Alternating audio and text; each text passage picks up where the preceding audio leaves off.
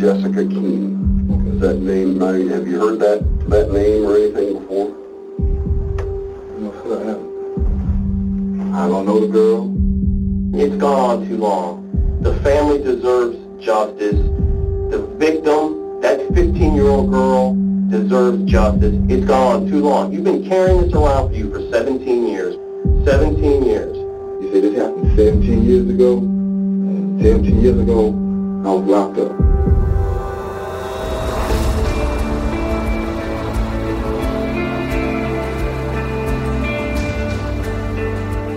I'm Scott Weinberger, investigative journalist and former deputy sheriff. I'm Anna-Sigga Nicolazzi, former New York City homicide prosecutor and host of Investigation Discovery's True Conviction. And this is Anatomy of Murder.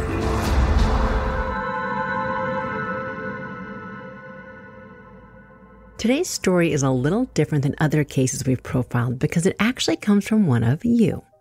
One of our listeners, Carrie, reached out to us via social media to say that her father, Stephen Pronai, was a successful county prosecutor out of Madison County, Ohio.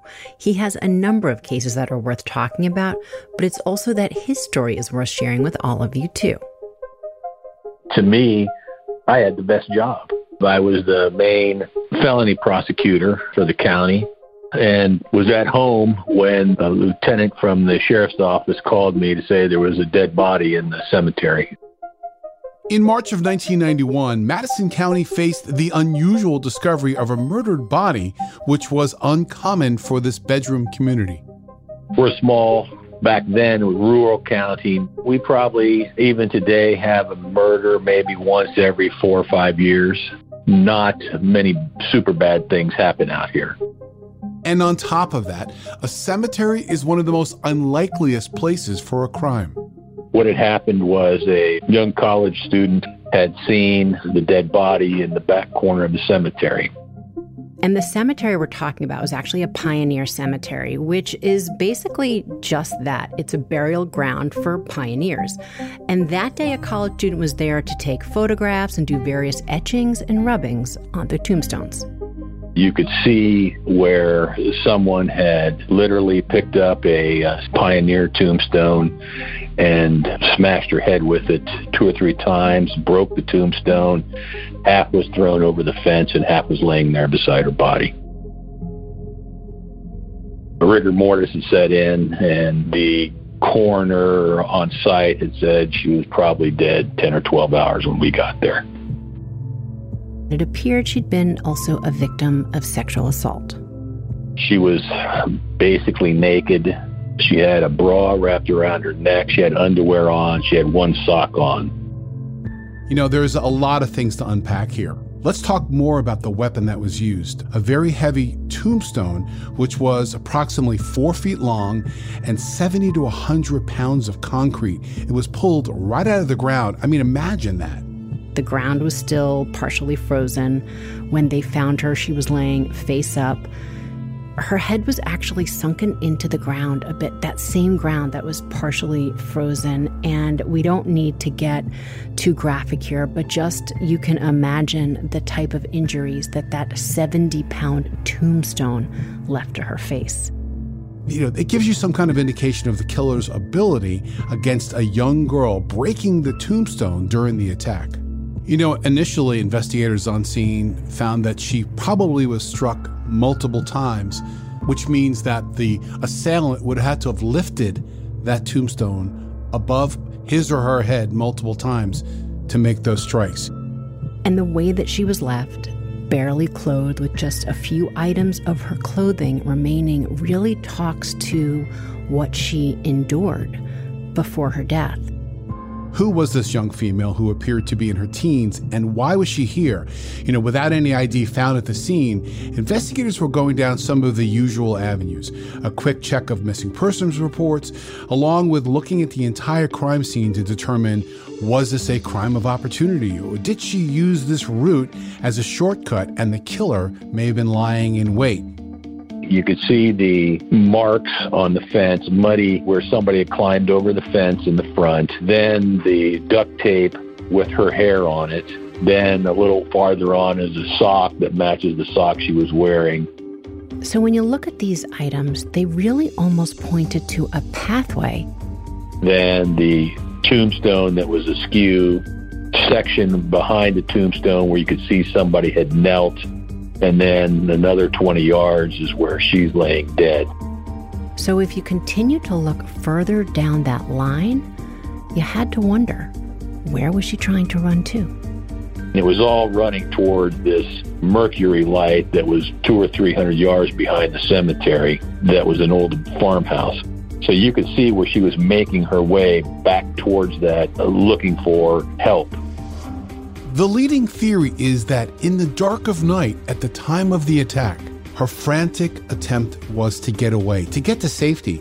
She ran into a fence post, perhaps disabling her for just a moment, giving the killer an opportunity to strike. How horrifying it must have been because you know, it's out in the, basically out in the country. There's no lights on whatsoever. I mean, it's pitch black. So for her to be running through the cemetery for her life had to be horrifying. And that's what struck me more than anything. And then to die by having your head smashed by a tombstone, unbelievable. The brutality of the crime was 10 plus.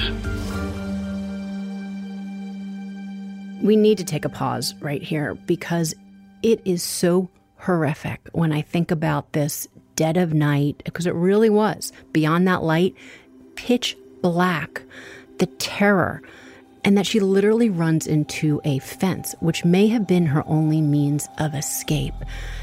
And that is enough that we should all take that moment of pause. It was pretty evident what had happened just by looking at the progression of where she ended up and where it appeared she had come from. Within hours, police would sharpen that theory and have an important find. On a busy on ramp to a highway, police located a pair of jeans they believe was connected to their victim, leading police to now suspect that she may have originally been abducted by her attacker. She had gotten out of a car or some kind of vehicle on the road and had taken off. And found an opportunity to escape into the cemetery after being potentially sexually assaulted, only to be chased after and recaptured, then murdered by her attacker. So the next obvious question is who was the young woman who laid there dead? Part of the identification process for investigators was to take a couple of photographs of the teen that they had found in the cemetery because she was so badly beaten. And I know it's so horrible to even say it like that, but she was so badly beaten that they weren't sure if anyone was able to recognize her. So they took a couple of photographs, and then that would aid them once they got a lead on who it may be to definitely identify who she was. They started calling around to the different police agencies within the county. Nobody had any missing persons. Then they started calling Franklin County and Columbus. They had a 15 year old girl that was missing from a halfway house. They sent a picture to the mother, and at first they didn't think so. And while that might sound odd, it unfortunately isn't that uncommon when someone, based on decomposition or because of their injuries, that it's just not so easy to see that person as your own, even flesh and blood. Then they went to the coroner's office in Columbus and identified her as Jessica Keene. Jessica was only 15 years old from Columbus, Ohio, which is neighboring Madison County. She lived with her mom, and at the time, her dad was out of the picture. Model student, very intelligent, great grades, straight A's, well liked in school, had everything going for her. This was a someone that if she was your daughter, you, would be proud that she was your daughter. You know, Anna-Sigga, you know that crimes of opportunity have no rhyme or reason, just opportunity. It's hard to really determine how someone really becomes a victim in these cases. It can be anything. I mean, very often, something that you see is sometimes the only common thread is just what you said, Scott opportunity. Are they alone somewhere? Are they in an area that is not as populated? Is there something about that person's makeup that kind of keeps them at a distance from others? And that at least seems the one thing that they could say here.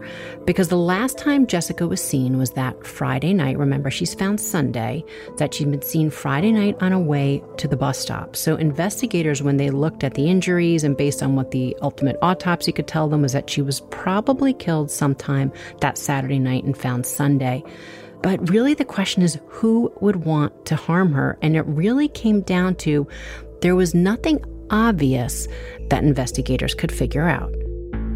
Steve Pronai mentioned earlier that she was missing from a halfway house, and you may be asking why an A student, someone who had never been in trouble before, be at a halfway house. And we were asking the same question. At some point, she hooks up with a boyfriend that is not the greatest choice you could make for a boyfriend. Her mom was concerned, and that caused a lot of friction between her and her mom. So she had gotten counseling and gone to a halfway house to let things simmer down. So that is literally what was going on. That the counselor suggested this family actually needed to decompress, and her mom felt that she really needed to do something drastic to try to actually get her daughter back. To the Keene family, the news of her murder was a devastating blow, and how would any parent grapple with that kind of pain? But for her mother, Rebecca, knowing that they had been fighting, which led her to be at the halfway house, would only add an unthinkable grief. She had left the halfway house on Friday evening to go to a party. But then other information came in to determine that she was going to meet her boyfriend at a mall. She had told one of the girls at the halfway house that she had gotten into a fight with the boyfriend and she was going to go meet him at one of the malls on the west side of Columbus and try to straighten things out and she was going to a bus stop to take a bus to get to that meeting with the boyfriend. And then that night, she doesn't appear back at the halfway house, doesn't make it to the party. Of course, the boyfriend was number one on the list, and his four or five buddies and obviously anybody else that Jessica could have been with, including the friends of the boyfriend. Police would want to talk to them as well and get their statements. Because remember how the investigators work is they get one statement from the boyfriend and they want to confirm his statements with others and see if they all jive together. And that is an important part of an investigation to determine any information they can about the events of the night that Jessica disappeared.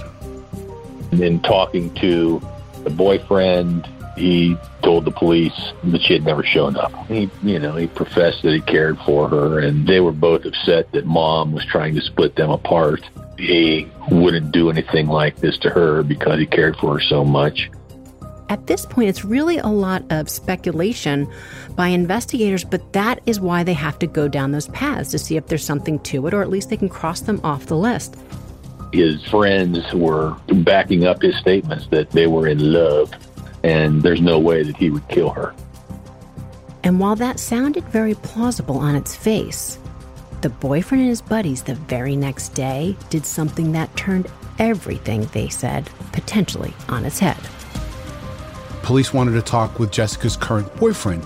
They did have an initial conversation with him a day after Jessica's body was found, but when they went to ask him some follow up questions, there was an issue. What made him extremely interesting is that they talked to him Monday, and Tuesday or Wednesday, he and four or five buddies take off heading towards Florida.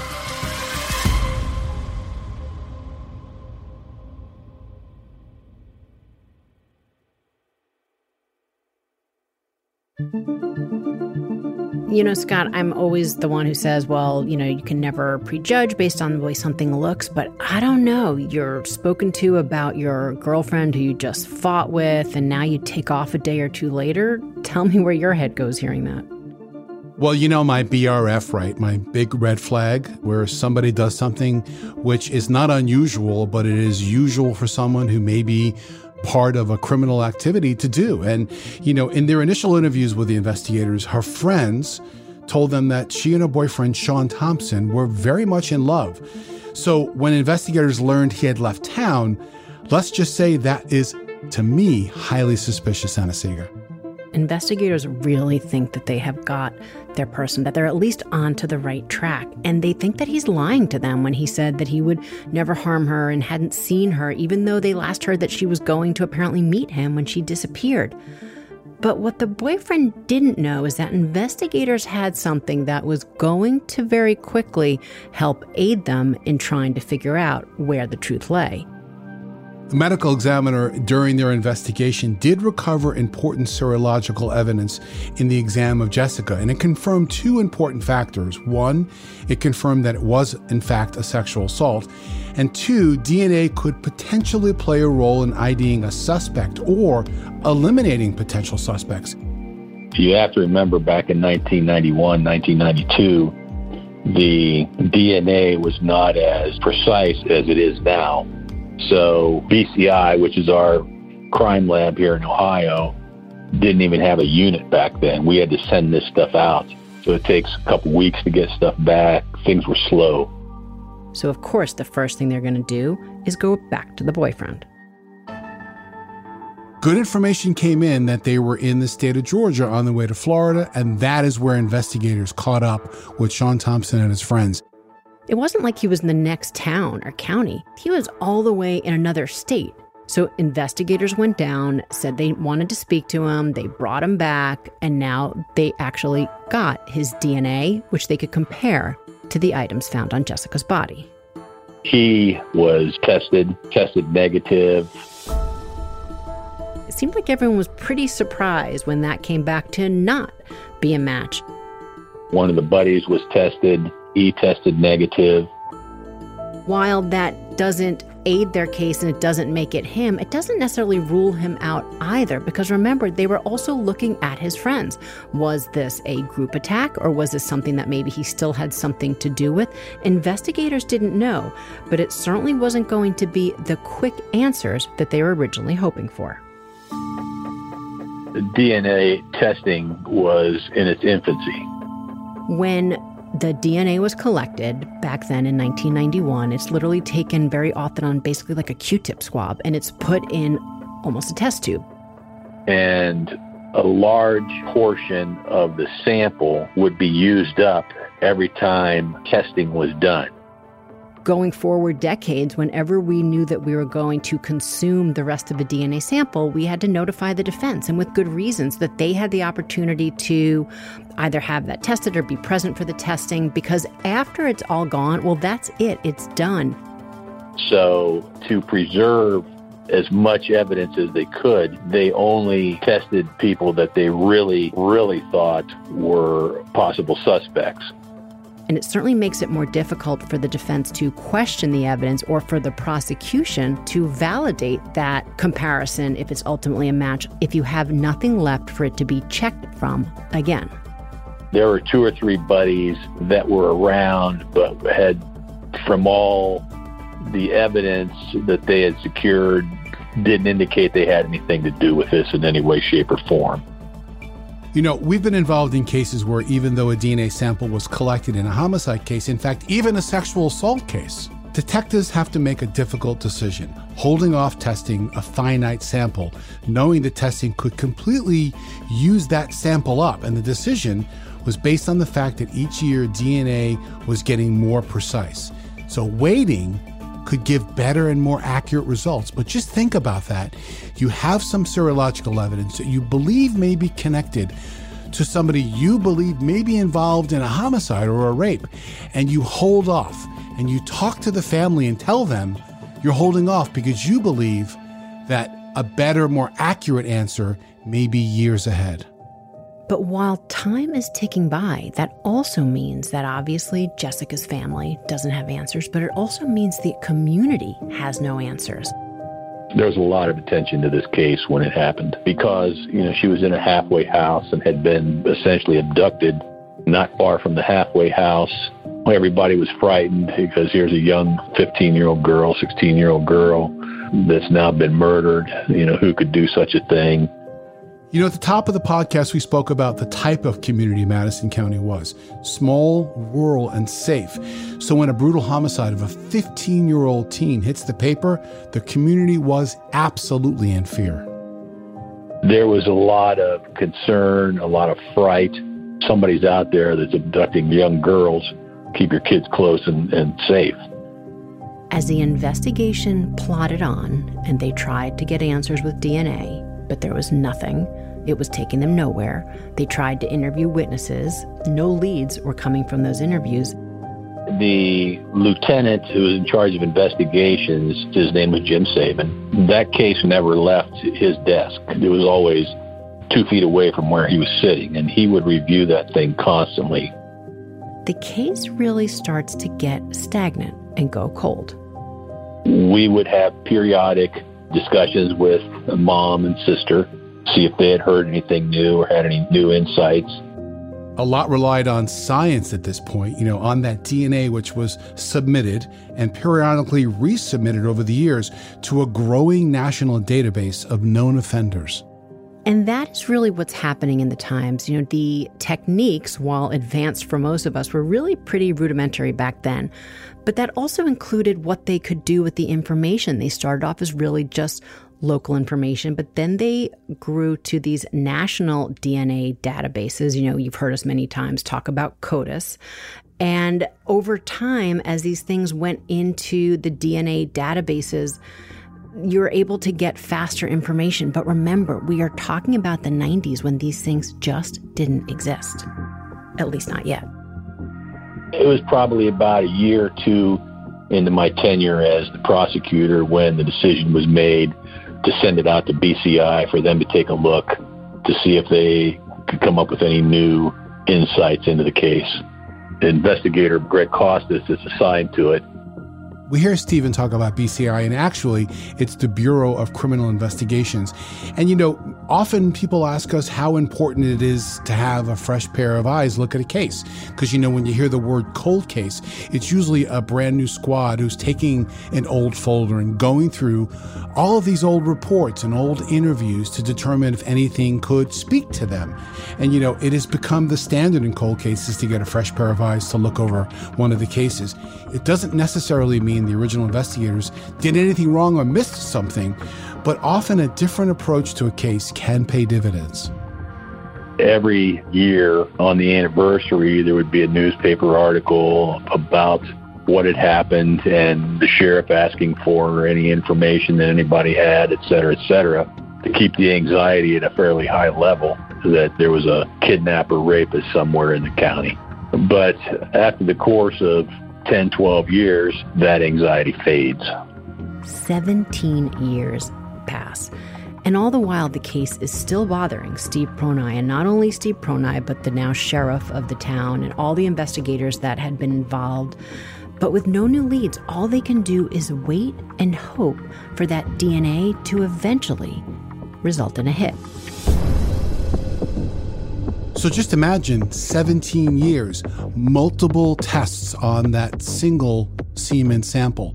It got to the point where there really, really wasn't much left to test. Then in 2008, Steve finally gets the call he was waiting for. It was actually 17 years to the exact day when she was found dead, when we got the call from BCI that they had a match everybody that was involved in this case was like, holy cow, we can't believe it.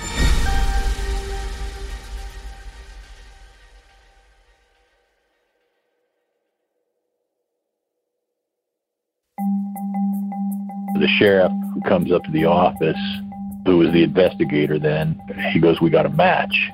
And I just like, You got to be kidding me. And he goes, No, we're going out to BCI to meet with the analyst and discuss the situation. I was in shock. He was in shock. So just picture what it must have been like when that call came in. Let me just make this clear. This is a huge discovery. We're talking about the littlest of samples available to test. In fact, there was nothing, according to the forensic scientist, at the bottom of the test tube. After it's been in there and jostled around, some of the material gets on the side of the test tube. He had to swipe the sides of the test tube to get the most minute sample. That could not have registered in 1991. Now it's 2008, and science is in his favor. And was lucky that there was enough material that he could run a DNA analysis on that material. Now the next step was to register that sample and spit out that profile. And that was Marvin Lee Smith the general comment was, "Who the hell is he?" As soon as a profile of Marvin Lee Smith was pulled up, investigators quickly realized that he was someone who was never on their radar. And now investigators had that name, they needed to confirm several things before they can even think about pulling him in. Does he have any ties to Madison or Franklin County? If so, was he even in the vicinity when this crime was committed? And is he alive now? And if he is, where is he? He was down in North Carolina he had been convicted of rape out of Franklin County. Previously, he was out on bond, but fled guilty shortly thereafter. Went to prison, in fact, was in a prison here in Madison County during the course of this investigation. He was released from prison and went down to North Carolina.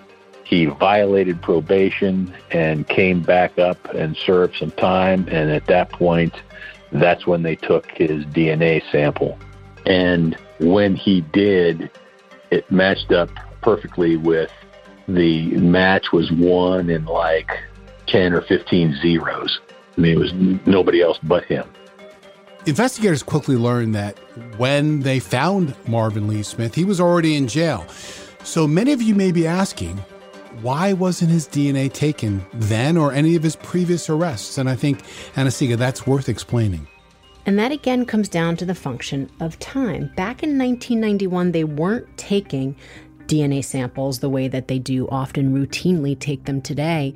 And it was only as the years went by that they began to take them from certain categories. For example, if someone was convicted of certain crimes, certain felonies, and they went to prison for those crimes, that then their DNA sample was taken as part of that conviction. And that's exactly what happened here it was just lucky that Smith had violated probation and came back where he had to give a sample of his blood to be put into the system.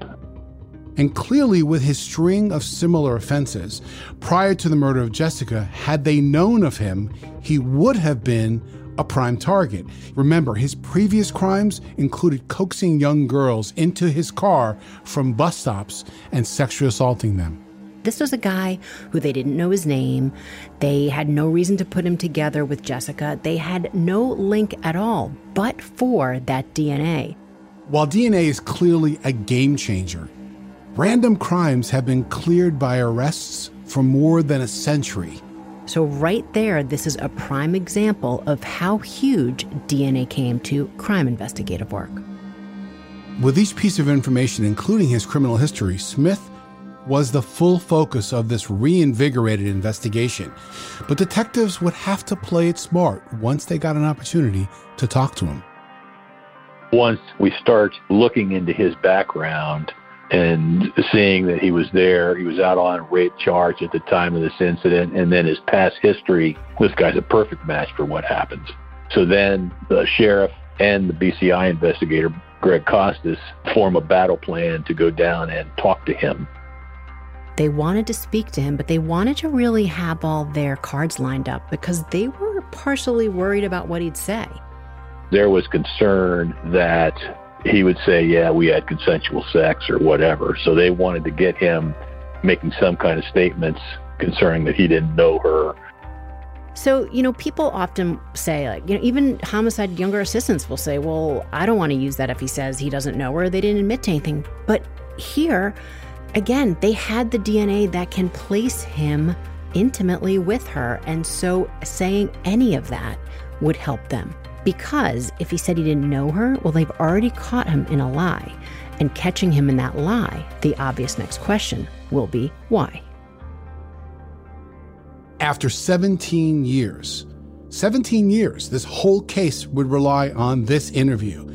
They're out of DNA to test, and with no other evidence tying him to the case, what he would say in that interview room would make or break them. They go down North Carolina, they identify themselves, they take him to the local sheriff's department down in North Carolina. And as the sheriff entered the room, he knew everything was on the line. The sheriff talks to him for a while, and then Greg Costas talks to him for a while. Everything, of course, is recorded on film and tape recorded. At this point, I know you have a lot of questions for us. Yes. For me. You know, I'm willing to answer any questions y'all got, like I did there. I ain't, you know, you say this happened 17 years ago, and 17 years ago, I was locked up. Investigators had anticipated that Marvin Lee Smith would likely claim that he didn't know Jessica, never met her, never saw her, and that's exactly what he told investigators. Jessica Keene. Is that name, have you heard that, that name or anything before? No, sir, I haven't. I don't know the girl. Did you recognize her when the sheriff showed you her picture? Mm-mm. Never saw her before? No, because he, he asked me, I asked him, who was this? And then he showed me the picture. It didn't look like the same girl. The incident that occurred with this girl, okay, that occurred prior to you going in to the institution. So you weren't in the institution at the time. They get him to basically admit that he doesn't know who Jessica Keen is. He never touched her. There was DNA found. Well, obviously it was not hers. Recently we had the state lab retest everything. And when they did that, they identify your DNA. My DNA? Yeah. From several different items that were left at the crime scene. How it got there, I don't know. Not by me. But y'all said it was there. I can't explain that. I don't know. He's got no explanation of how his DNA was on her. He knows nothing but what's going on. You tell us your side. It may not be as bad as everybody thinks it is. We don't know. All I know, I never met her, but my DNA said it did. Okay? I never met the girl. We know it happened. We just don't know why or how. I don't know why and how. And to investigators, it's often referred to as a negative confession, a statement he would have a hard time walking back from, given the weight and the fact that the DNA connected Smith to the murder of Jessica. Investigators made it clear to Smith that the likelihood that the match was accurate. They told him that the odds that it could be someone other than him was a number with a 1 and 18 zeros after it. That is 1 and 1 quintillion. This is your opportunity to tell us what happened because I'll tell you what's going to happen to you. Yes, sir. You're going to go back to Ohio. And you're going to go to Madison County. And you know what's going to happen, Marvin? Yes, sir. You're going to be indicted for aggravated murder with death penalty specification. And you know what? They're not going to have mercy on you in Madison County. You sit there and say, gee, I don't know. I can't, I can't explain how my DNA got on that crime scene. I realize it's one in quintillion chances that it's somebody else. Marvin, look at me. This is your chance to tell us what happened, to tell us your side. They can't get him to crack. You know what, Marvin? This is probably the hardest, I'm guessing, the second hardest day of your life. You know what the hardest day of your life was, Marvin? Realizing that you murdered somebody. You know what the second hardest day of your life is, Marvin? Being confronted about that murder. You know, the negative confession is a unique tool within an interview with a suspect. It's putting them in a corner that you believe that you have enough credible information, and when they allegedly lie about that, it's hard for them to back up from that. So ultimately, you think that that's exactly where investigators want him, but that is not usually enough to just walk into a court and tell a jury and get a conviction. I mean, you still need a lot more than just a negative confession, and even more than just DNA. Then explain to me how we would get your DNA from this crime scene. If you've never met her, you've never seen her, you never had sex with her, all those things you said, how does your DNA end up at that crime scene? Explain that for me then. You give me a plausible explanation as to how your DNA ends up at that crime scene. If all those things are true that you told me. I, that, that's what I don't know. I, yeah, how? Like, I, I, that's the question I want to know. All I can say, I wasn't there, but my DNA said I was there. That's all I can say.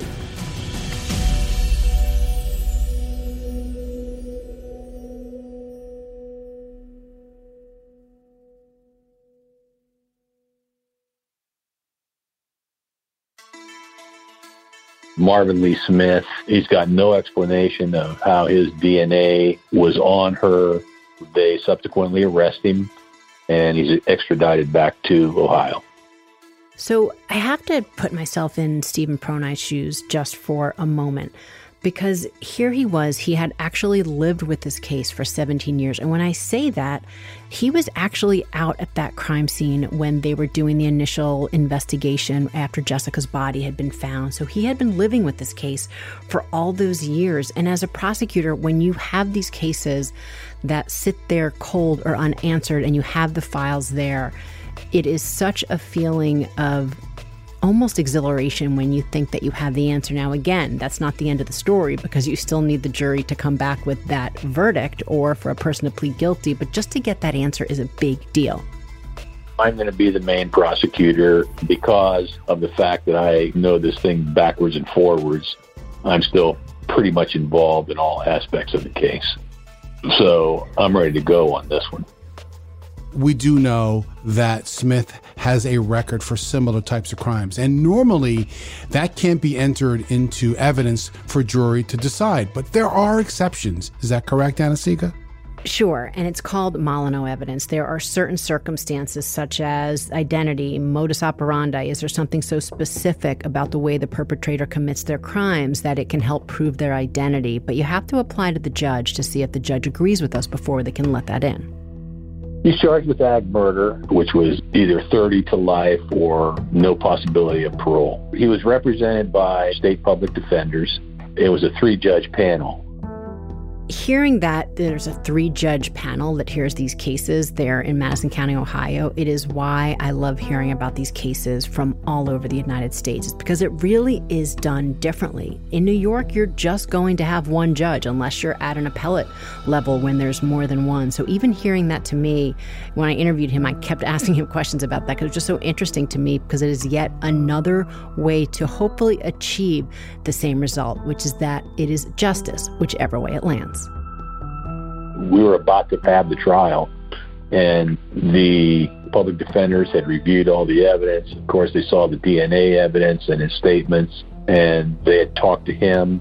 He decided to plead guilty this is going to be it. There aren't going to be the years and years and years of appeals processes that often happen in these guilty verdicts after a homicide trial.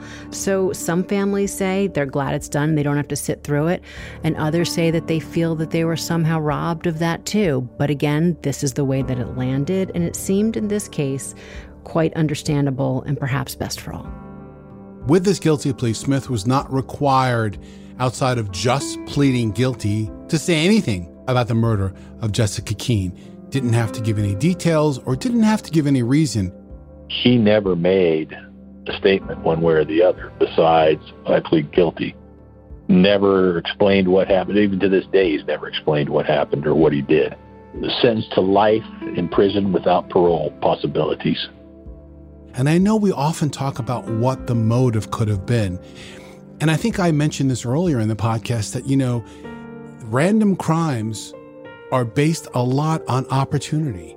And clearly, a lack of motive here may be no information from the defendant, but opportunity played into a part of that. And by the time they looked at the various pieces of evidence, investigators and prosecutors really did have, unfortunately, a pretty good idea of exactly what happened to Jessica that night and throughout the next day. She is taken, he immobilizes her, rapes her several times. She is in the car. He doesn't exactly know what to do with her. He cruises out to our county, and we still don't know what reason he came out here, if it was to kill her or to have sex out in a secluded spot but she escapes. He chases after her and kills her with the tombstone. Investigators believe that after Jessica was abducted from that bus stop, she was held captive for at least six hours, sexually assaulted between two and four hours after her escape from the car. Jessica's body was found 42 hours later, 20 miles from that bus stop. The terror indescribable. And with all the ingredients that go into solving murder investigations, a little bit of luck always finds its way in. In this case, Had Smith not violated his probation and forced to give his blood as part of his arrest for that violation, his DNA would not have been in the system and likely gotten away with murder. Let's take a real sidestep for a moment and just talk a little bit about the prosecutor, Stephen Pronai. Stephen Pronai was a lifelong public servant that he served as the elected prosecutor from 96 to 2020. And when I read articles about him, they really spoke so much about the type of prosecutor he was. They talk about his legacy being as a mentor, a skilled mediator, and someone who treated everyone with dignity, and that it's his integrity that was really the key to his leadership. And that is something that is worthy of pointing out because that is exactly the type of people that we all want holding these important positions. And when he retired after more than two decades of service, he was the longest running prosecuting attorney in that county in more than 200 years. In the end, we saw justice done for that family. You know, they had suffered for so long.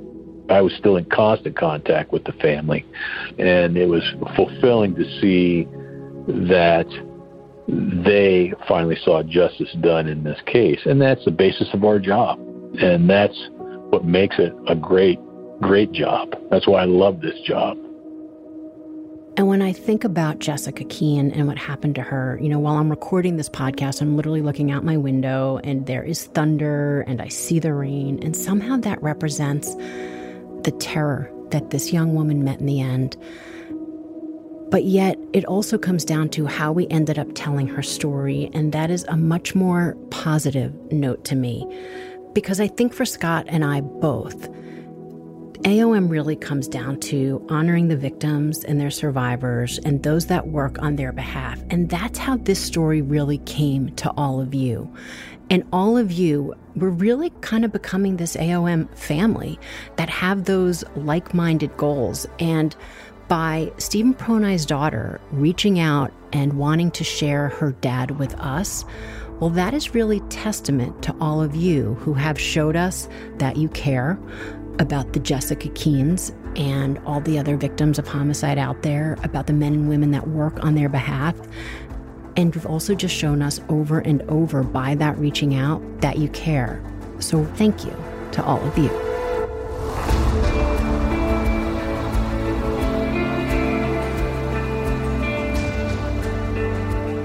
Tune in next Wednesday when we'll dissect another new case on Anatomy of Murder. Anatomy of Murder is an audiochuck original, a Weinberger Media and Forsetti Media production. Sumit David is executive producer.